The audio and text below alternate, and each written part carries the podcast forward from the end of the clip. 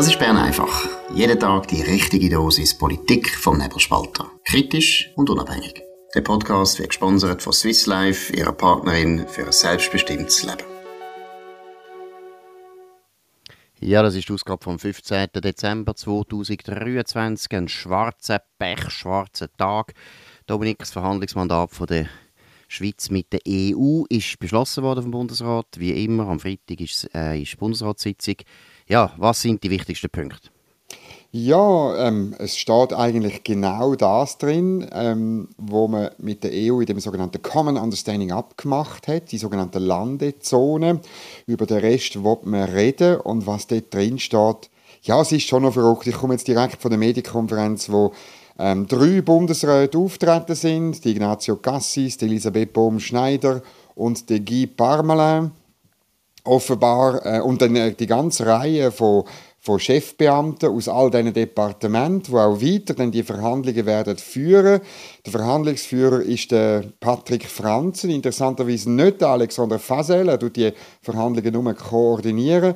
Der Patrick Franzen, ich habe schnell seinen Lebenslauf angeschaut, der Mann hat mit Europa noch nie etwas zu tun gehabt, er kommt eigentlich aus dem Sicherheitsbereich her, ähm, ist dann lange in Moskau und so weiter. Also ein vollkommener Nobody, was, und da geht es wirklich, weißt, es geht ja um Rechtsfragen, das ist das ganz Entscheidende und ich komme gerade dazu. Also das nur so ein bisschen zum Formalen. Ähm, auch noch ein letzter Punkt, den ich aus äh, guter Quelle habe, dass äh, der Ignazio Cassis immer gebetet hat, dass die anderen beiden Bundesräte den Antrag für das Verhandlungsmandat auch mit unterzeichnet. Das ist aber bis zum Schluss nicht der Fall gewesen. Das heißt, man hat uns rein so formell mit diesen drei Bundesräten ein Potemkinsche Dorf ähm, präsentiert. Und genauso ist es auch inhaltlich. Also wir gehen vielleicht ein bisschen, einfach, ich kann nur ein paar Sachen erwähnen, weil es sind äh, ziemlich viel Papier, hat man uns da um die Ohren gehauen. Also mal eins nach dem anderen. Hast du, hast du Informationen, ob sie abgestimmt haben über den Antrag oder ist das einfach durchgewunken worden? Überhaupt, oder? Ob man jetzt das Verhandlungsmandat das ist offensichtlich ein Antrag vom EDA, das ist das Europhile Departement, das ist das Euroturbo-Departement, die haben also den Antrag gestellt.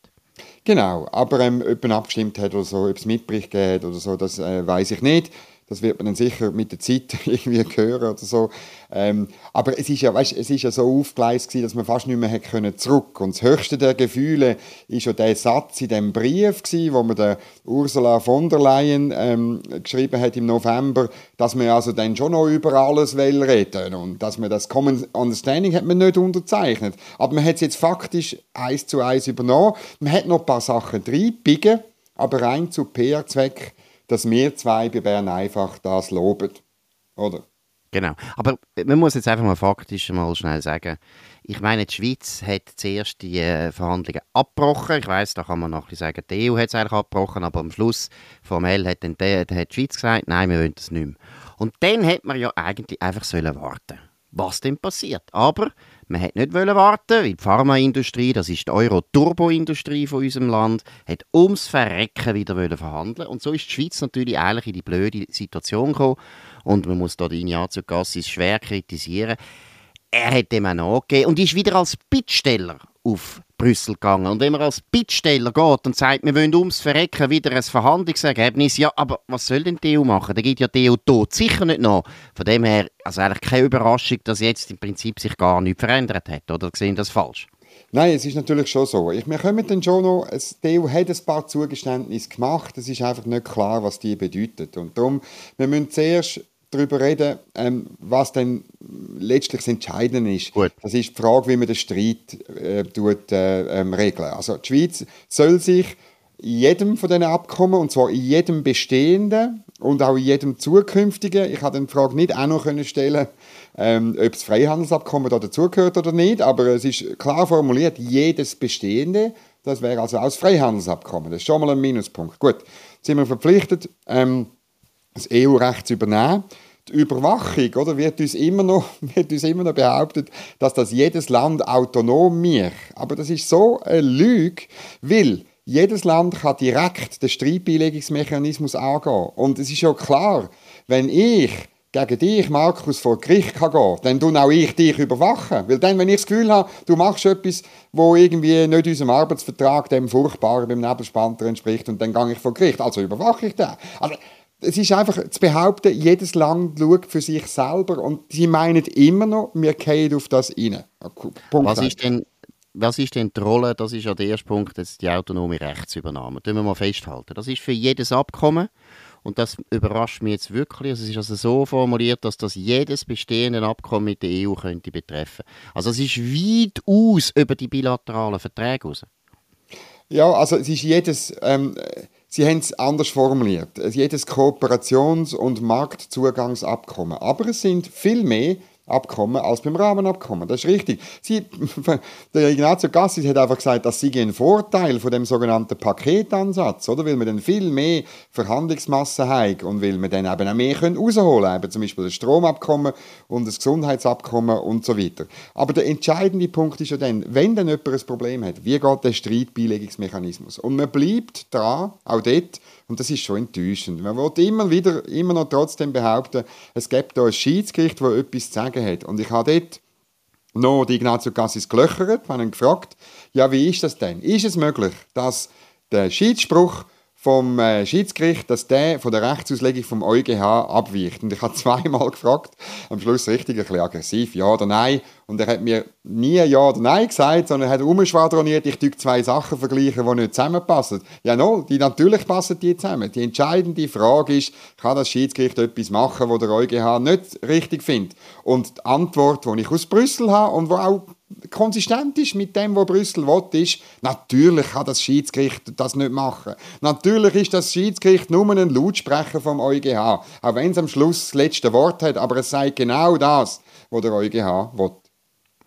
Aber nein, muss ich gleich noch genauer wissen. Sie, beim Schiedsgericht ist ja dann die Schweiz vertreten und die EU und dann ein Dritter, der von beiden äh, benannt wird. Also es ist dann so, dass der, der in der Mitte steht, der muss sich dann auch, also alle drei müssen sich dann an EuGH halten. Wenn der EuGH seine Interpretation bringt, dann kann es sogar sein, dass wir 2 zu 1 würden sagen, nein, wir wollen das nicht, das nützt dann nichts, oder wie? Ich glaube nicht. So genau ist das nicht gesagt worden und ist auch nicht in, in den Dokumenten drin. Und ich muss dir jetzt bei dem Punkt sagen, ich kann es funktionieren von so Schiedsgericht zu wenig. Aber mhm. ähm, an sich ist es, aus Sicht von Brüssel ist es klar. Oder? Ähm, es geht da um Auslegung von EU-Recht und im Common Understanding ist ja nur von EU-Recht rede. Ähm, das ist eine lustige Differenz. In der Verhandlungsleitlinie vom Bundesrat ist dann die Rede von Schweizer Recht und an der Medienkonferenz ist der Ignazio Cassis wiederum mit sui generis Recht, also mit irgendwie Abkommensrecht, wo dann irgendwie wie beiden Parteien gehört. Und, aber auf die Frage, ob es ein Beispiel gibt für das, hat er nichts können sagen und es gibt es schlicht nicht. Oder also aus Sicht von der EU gibt es in diesen Verträgen nur EU-Recht und nur EU-Recht. Ja, klar ist. Was oder? ja eigentlich klar ist, also es ist ja logisch, wenn, wenn wir die ganze Zeit sagen, wir wollen unbedingt Teil sein vom Binnenmarkt, wo wir ja gar nicht wollen. Wir wollen nur Zugang zum Binnenmarkt. Und auch das nicht um jeden Preis. Gut, genau. aber jetzt, was passiert, wenn wir uns nicht einig sind und der EuGH eben eine Interpretation bringt vom EU-Recht, wo wir nicht gut finden. Was passiert jetzt? Früher war es so, gewesen, da hat es Sanktionen gegeben, dann hat es sogar am Schluss die Möglichkeit gegeben, dass alle Abkommen würden gekündigt werden. Was ist jetzt da passiert? Ja, das ist lustig. Ein Weile lang hat man mir erzählt, und ich glaube auch, die Ignazio Cassis hat das äh, irgendwo gesagt, aber ich habe es jetzt nicht nachschauen ähm, dass es dann nur können Ausgleichsmaßnahmen geben im betreffenden Bereich. Das hat man nicht durchgesetzt. Das ist in der Verhandlungsleitlinie nicht drin. Das heißt, es wäre weiterhin möglich, wenn es ein Problem gibt mit der Personenfreizügigkeit, dass die EU zum Beispiel beim Forschungsabkommen Horizon uns rausschmeißt, oder? Dann Aha. ist aber richtig, dass es ähm, dass dann das Schiedsgericht äh, die, die Angemessenheit beurteilt. Und das, was du ansprichst, ist noch Guillotine. Das ist auch so eine lustige Szene an dieser Medienkonferenz. Ähm, zuerst hat die Ignazio Cassis gesagt, die Guillotine ist weg. Und auf eine Nachfrage von einem Kollegen hat er dann gesagt, ja nur die sogenannte Superguillotine beim Rahmenabkommen, oder, wo über alles golden hat, nur die ist weg die, die wir in der bilateralen Eis haben, schmerzlich haben und wo immer dazu führt, dass wir über Personenfreizügigkeit nicht mehr richtig abstimmen können, nicht mehr eigene Politik machen können, die, die bleibt natürlich da. So blöd das heißt, ist die EU natürlich nicht. Also bilaterale 1 und bilaterale 2 können alle Verträge gekündigt werden, wenn wir uns nicht einigen. Das ist die Guillotine, oder? Bilaterale 1. Bei der 2 bin ich jetzt... 2 nicht, ja. Ja, jetzt bringst du mich auf Glatteis. Ich glaube... Ja, müssten wir noch schauen. Aber das 1 langt ja, weil mit dem 1 ist Personenfreizügigkeit drin und das ist für uns ja das Wichtigste und vor allem das Schwierigste genau. Dossier. Also genau dort würden wir ja froh sein, wenn wir nicht eine Guillotine hätten zu den anderen Verträgen. Ja, ja gut, es hat Lohnschutz immer... Ja. Zwei, ich will noch zwei Punkte ansprechen. Lohnschutz und äh, Unionsbürgerrichtlinie. Beim Lohnschutz hat man Ausnahmen erreicht, also ähm, Ausnahmen zum Beispiel und nicht abschließen. Ne? Also die Voranmeldepflicht, äh, da, das, das können wir weiterhin machen, auch eine Kautionpflicht, ähm, also dass die Firmen, die äh, Leute in die Schweiz entsenden, dass die eine Kaution hinterlegen auch die Kontrolle, das ist gewährleistet und die sogenannte Non-Regression Clause, also dass der Schweizer Lohnschutz nicht schlechter gemacht werden durch Rechtsweiterentwicklungen von der EU. Es ist aber komplett unklar, ob das auch da, ob das dann der Streitbeilegung untersteht. Man hat uns dann gesagt, die Ausnahmen unterstehen der Streitbeilegung, also die beiden, zum Beispiel Voranmeldepflicht und Kautionspflicht. Non-Regression Clause, da habe ich auch äh, nochmal gefragt und Staatssekretärin Budliger hat gesagt, Jawohl, es ist klar, das unterstützt die Streitbeilegung nicht. Ich habe einfach ganz andere äh, Informationen. Das muss man dann irgendwann noch klären. Und Unionsbürgerrichtlinie, um es fertig zu machen, das ist schon noch verrückt. Man tut es als Erfolg verkaufen, dass das Daueraufenthaltsrecht für EU- und EFTA-Bürger, ähm, dass, dass, dass, man das nur bekommt, wenn man erwerbstätig ist. Wenn man dann aber genau liest, ist es natürlich schon so, und das hat dann auch äh, Botschafterin Schraner hat das zugegeben, es wird natürlich deutlich ausgeweitet ähm, im Vergleich zu heute. Und also wenn du nach fünf Jahren, du musst auch fünf Jahre erwerbstätig sein, wenn du dann ähm, die Stelle verlierst, dann bist du da, kannst da bleiben und hast Zugang zu der Sozialhilfe äh, so lange wie du irgendwie willst. Also, ähm, es, also das Glas ist höchstens halb voll. Also man wirklich sagen, wenn man das will, schlucken und auch finanzieren am Schluss, weißt, Gemeinden müssen das zahlen, das Sozialhilfe. Ja, ja. Aber weißt du, das, das finde ich schon ein starkes Stück. Ich meine, wo wir Personenfreizügigkeiten angenommen haben, wo wir diskutiert haben in der Abstimmung und so weiter, ist immer betont worden, es kann nur kommen, wer einen Vertrag hat, wer einen Arbeitsvertrag hat. Und wenn er den nicht mehr hat, dann muss er wieder heim. Und ich meine, das ist noch schon ein starker Tobak, dass man das jetzt einfach kassiert. Und ich meine, die Erfahrungen mit der Zuwanderung sind ja nicht so rausgekommen, wie der Bundesrat das gesagt hat. Der hat ja gesagt, 10.000 netto pro da ein Jahr und das ist ja ganz anders rausgekommen. Also es gibt überhaupt keinen Grund, dass man da würde sagen, ja gut, jetzt sind ja die Erfahrungen so positiv, können wir los. Also ist ein starkes Stück. Aber ich glaube, wir haben es genug mal gesagt, ich glaube, also muss jetzt ehrlich sagen, ich finde alles, was sie gemacht haben, haben vollkommen falsch verhandelt. Es ist meiner Meinung nach jetzt auch völlig klar, warum die Livia Loy gegangen ist. Die hat das nicht mehr ausgehalten. Die hat sich wahrscheinlich auch mit Miniatio Cassis massiv zerstritten. Ich bin absolut für die Wiederwahl von Ignazio Cassis, bleibt dabei, aber Ignazio Cassis, das ist eine Enttäuschung. Da hat er meiner Meinung nach kein gutes Ergebnis angebracht. Und das haben wir ja auch schon erwähnt und wir haben es gewusst, man hat ja vorher eigentlich schon alles verhandelt gehabt. Die EU und die Schweizer haben schon alles so verhandelt, weil die EU natürlich gesagt hat, lassen mal das Theater, wollen wir nicht noch einmal. Wir tun, wir tun in diesen sogenannten Vorgesprächen alles schon so äh, aber zu Boden reden, dass es überhaupt nichts mehr zu verhandeln gibt. Also ich will mich jetzt auch nicht gross erstaunen, wenn, wenn schon im März oder sogar im Februar das Verhandlungsergebnis vorliegt und man sagt, ja, ja, ist alles gut damit man eben die Abstimmung dann bald kann vorwärts treiben kann. Ich weiss nicht, wie du das siehst. Ja, natürlich ist es so. Auch die Verhandlungsleitlinie, das heißt irgendwie, aus irgendeinem Grund heißt es nicht Mandat. Es hätte noch so einen Moment gegeben, wo Ignazio Cassis äh, nicht, nicht recht gecheckt hat, sind jetzt die Leitlinien das Mandat oder umgekehrt. Das ist noch ein bisschen peinlich gewesen. Aber in dieser Leitlinie gibt es keine rote Linie. Du erinnerst dich. Ähm, es ist auch nie eine Rede von Souveränität. Weißt? Es ist schlichtweg, man hat das alles schon abgegeben, oder? Das Einzige, jetzt müssen wir schon noch lobend äh, erwähnen, also wenn du ganz hinten in die Leitlinie kommen plötzlich Ergänzungen für das Stromabkommen. Und ich, also ich habe Bestätigung nicht vom UWEC, aber die Ergänzungen, das, das muss ja vom Albert Rösti reinkommen sein. Und das ist wirklich, das ist der einzige Ort, wo irgendeiner von diesen Bundesräten sagt, es muss das und das und das erfüllt sein. Alles gute Sachen, sonst sind wir nicht bereit zu unterzeichnen. Das ist der einzige Ort. Und sonst hat man einfach alles angelegt. Und wie schätzt du jetzt Gewerkschaften ein? Ist jetzt das ein Ergebnis, das sie werden schlucken oder werden Sie Widerstand leisten?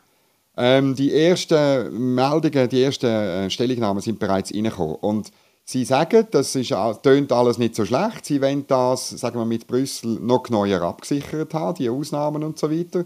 Da, da wissen die Gewerkschaften, der Teufel steckt im Detail, auch was die Streitbeilegung angeht und so.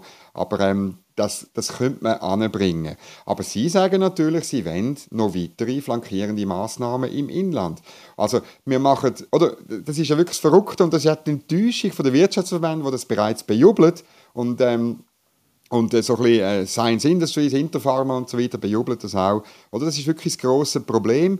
Oder wir tun gegenüber Brüssel tun wir unseren Standort kaputt machen, weil wir EU-Recht nachvollziehen müssen. Wir sind nachher dann nicht mehr wettbewerbsfähig. Und im Inneren, dort, wo wir noch Freiraum hätten, um mhm. bessere Rahmenbedingungen für Unternehmerinnen und Unternehmer in diesem Land zu bieten, dort fordern jetzt Gewerkschaften auch noch Zugeständnis, dass wir den Standort kaputt machen. Und am Schluss fragt sich dann irgendjemand, warum es unserer Wirtschaft und unserem Wohlstand nicht mehr gut geht und niemand mehr in dem Land investiert, wo die Löhne hoch sind, sondern eben im Ausland, wo die ähm, Bedingungen gleich schlecht sind, aber die Löhne viel tiefer.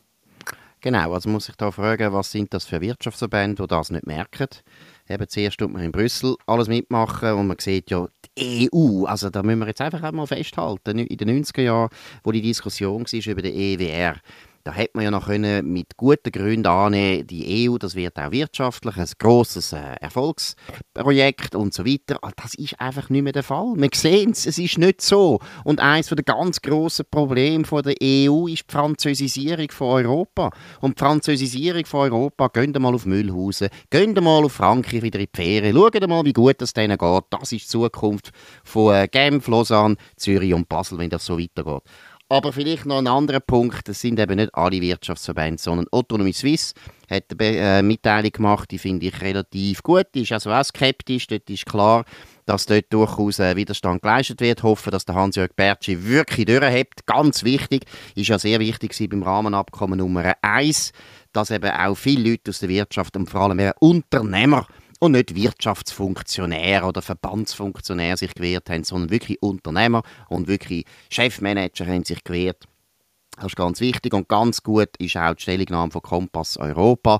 Das ist die zweite Vereinigung von Wirtschaftsleuten unter der Führung von der Partners Group von Freddy Gantner, Urs Wirtlisbach und so weiter. Auch die sagen genau, was richtig ist. Es ist ein Rahmenabkommen 2.0. Es ist nicht wahr, was der Bundesrat uns jetzt da ein bisschen verkaufen will. sagt ganz etwas anderes, sagt jetzt der Paketansatz und Paketlösung und blablabla. Es ist ein Rahmenabkommen Nummer 2 oder man kann auch sagen, es ist der Kolonial Koalitionsvertrag Nummer 3. Und den müssen wir zurückweisen, kommt nicht in Frage. Aber äh, mal schauen, wie stark das Gewerkschaften noch Widerstand leisten, weil das ist im Prinzip immer noch nach wie vor entscheidend. Und sonst gibt es halt eine Volksabstimmung, wo ich aber auch muss sagen, Ignazio Cassis viel, viel Glück.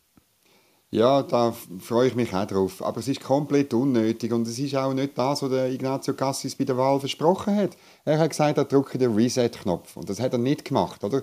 Wo es auch Bundesräte wieder haben wollen sagen, okay, wir müssen doch auch über die dynamische Rechtsübernahme und über die einseitige ähm, die einseitiges, einseitiges Konstrukt von diesen Verträgen. Also das ist auch verrückt. Die Ignazio Cassis redet immer von ja, also man hat schon une base équilibrée, hat wir jetzt schon. Sie müssen nur noch ein bisschen mehr Equilibré werden, oder? Das ist natürlich kompletter Bullshit. Es ist ein klassischer rechtsimperialistischer Kolonialvertrag. Und äh, der Ignazio Cassis ist der Verlierer auf der ganzen Linie.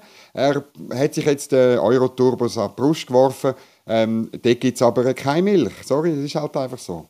Genau, und es ist der gleiche Ignazio Cassis, der erstens sehr häufig ja, auch darunter leidet und sich auch beklagt bei gewissen Leuten, wo, wo er wirklich dann offen kann reden kann, dass eben seine Verwaltung oder dass eben das EDA nicht richtig folgt, oder? Das ist die erste Tragik, weil es ist wirklich, ich muss man sagen, es ist eine EDA Euro Turbo Vorlage, EDA Euro Turbo Departement hat dafür gesorgt, dass wir uns wieder hinlegen und abschlachten lassen von der EU. Das ist einfach nicht verhandeln, das, ist, das hat nichts zu tun mit Verhandeln, was die gemacht haben. Und das Zweite, was halt auch tragisch ist, Ignazio Cassis hat natürlich gemeint, so seine Wiederwahl auch sicherstellen zu können, hat deswegen auch das Gefühl gehabt, er müsste da wirklich ja, irgendwie auch ein bisschen nachgeben und so und so weiter. Und wenn man nachher schaut, wie viele Stimmen das er gemacht hat, er ist wenigstens wiedergewählt worden, das ist gut, aber zum Beispiel die SP hat dann wirklich gross mehrheitlich eigentlich schon fallen lassen. Er hätte nie müssen Rücksicht nehmen auf diese Kreise, weil diese Kreise wählen dann nicht, im Gegensatz zum Beispiel zu der SVP, wo ihn nach meinen Informationen geschlossen gewählt hat. Genau, tragischer Fall. ich sage nicht mehr. Gut. Gehen wir zu einem anderen tragischen Fall, der fast schon kurios wird. Und das ist Elisabeth Baumschneider. Viele Leute haben äh, gewusst, dass das jetzt nicht gerade die, die grösste und talentierteste Staatsfrau wird in der Schweiz. Und sagen, Herde auf der Torte. Ja, es ist also schon überraschend, wie schnell sie selber zur Einsicht gekommen ist, dass sie überfordert ist. Das könnte man ja noch positiv sehen, aber eigentlich geht es nicht. Es geht nicht, dass eine Bundesrätin schon nach einem Jahr den Bettel hier wirft und sagt, nein, nein, ich mag nicht mehr. Dominik, um was geht's? Ja, eben, sie hat gestern ähm, ihren Kollegen mitteilt, dass sie das Departement wechseln. Es muss eine sehr lange Diskussion haben. Ähm, es ist auch angekündigt, am frühen Abend äh, hören wir etwas zur Departementsverteilung äh, Verteilung, und das ist dann immer länger gegangen. Äh, es haben sich dann, man hat ein Gerücht gehört, aber richtige Informationen hat man nicht bekommen. Und dann Paukenschlag, sie wechselt ins Innendepartement und ähm, überlässt dem Beat Jans Justiz und damit auch die Migration und Asylpolitik. Und es ist klar, es ist eine Flucht von einer Dame, die komplett überfordert ist. Sie wird ähm, an ihrem neuen Ort äh, gleich riesige Probleme haben. Sie hat heute vor den Medien gesagt, ja, aber äh, sie hat als Sozialarbeiterin und auch als in, in entsprechenden politischen Ämtern, wo sie für die Sozialpolitik zuständig ist, eben mehr Erfahrung in dem neuen Bereich. Ja, das ähm, mag sein, aber das Entscheidende ist ja vielleicht nicht die direkte Erfahrung, vor allem Erfahrung mit AHV, mit IV ähm, und mit dem Gesundheitswesen. Naja, aber das Entscheidende ist doch, dass man kann führen kann, dass man kann eine Politik entwerfen kann, die Mehrheiten findet. An dem ist sie auch gescheitert. Ähm, ich erinnere nur, es war auch lustig, oder? Ich meine, sie hat heute äh, davon geredet, oder, dass immer noch eine Zuwanderung dann halt äh, ähm, es ist wichtig, wie, äh, wie, wichtig das für die Wirtschaft die offene Zuwanderung ist. Das ist die gleiche Bundesrätin, die vor, vor drei Wochen im Bundesrat aufgelaufen ist, zum Drittstaatenkontingent äh, zurückschrauben. Oder? Also es geht halt einfach nicht auf. Die Arbeit, die, die funktioniert so nicht. Das wird auch im EDI nicht anders sein. Genau, also die Drittstaatenregelung vielleicht ähm, für Zuhörer, zum, dass man den Zusammenhang sieht. Ja.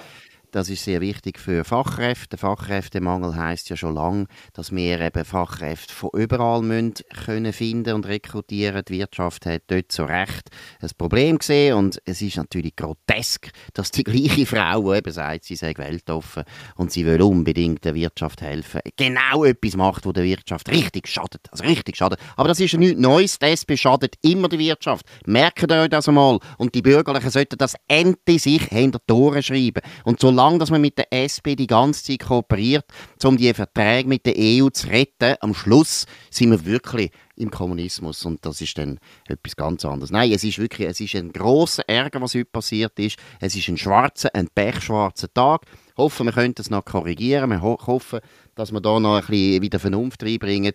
Aber das ist wirklich kein, gut, kein gutes Weihnachtsgeschenk nach diesen Bundesratswahlen, wo ja auch sonst nicht in jeder Hinsicht erfreulich sind. Dafür müssen wir jetzt noch etwas sagen. Erstens, Immobilien. Wenn ihr Immobilien interessant findet oder sucht oder mal wollt wissen, wie viel das eure Immobilie, euer Haus, eure, eure Liegenschaft überhaupt wert ist, dann eine gute Nachricht für euch. Hört zu. Sie wollen ihr Mehrfamilienhaus verkaufen und sind der Erbegemeinschaft. Forster Tadei Immobilien AG begleitet Sie durch den ganzen Verkaufsprozess und bietet einen bodenständigen Kontakt. Mehr Infos unter www.forster-tadei.ch. Und jetzt kommt die zweite sehr gute Nachricht. Der Präsident der FDP, Thierry Burkhardt, hat durchgegriffen in seiner Partei. Das ist gut, das ist richtig und es ist auch meiner Meinung nach die einzige Möglichkeit, dass ein Präsident und auch ein Fraktionspräsident ihre Autorität können zeigen können. Dominik, um was geht's? Ja, er hat dafür gesorgt, dass der Hans-Peter Portmann, FDP-Nationalrat Zürich, das Präsidium von der Außenpolitischen Kommission, wo er eigentlich als Vizepräsident würde antreten, dass er das nicht überkommt und dass er ersetzt wird durch ähm, den Laurent Wehrli, FDP-Nationalrat aus der Watt.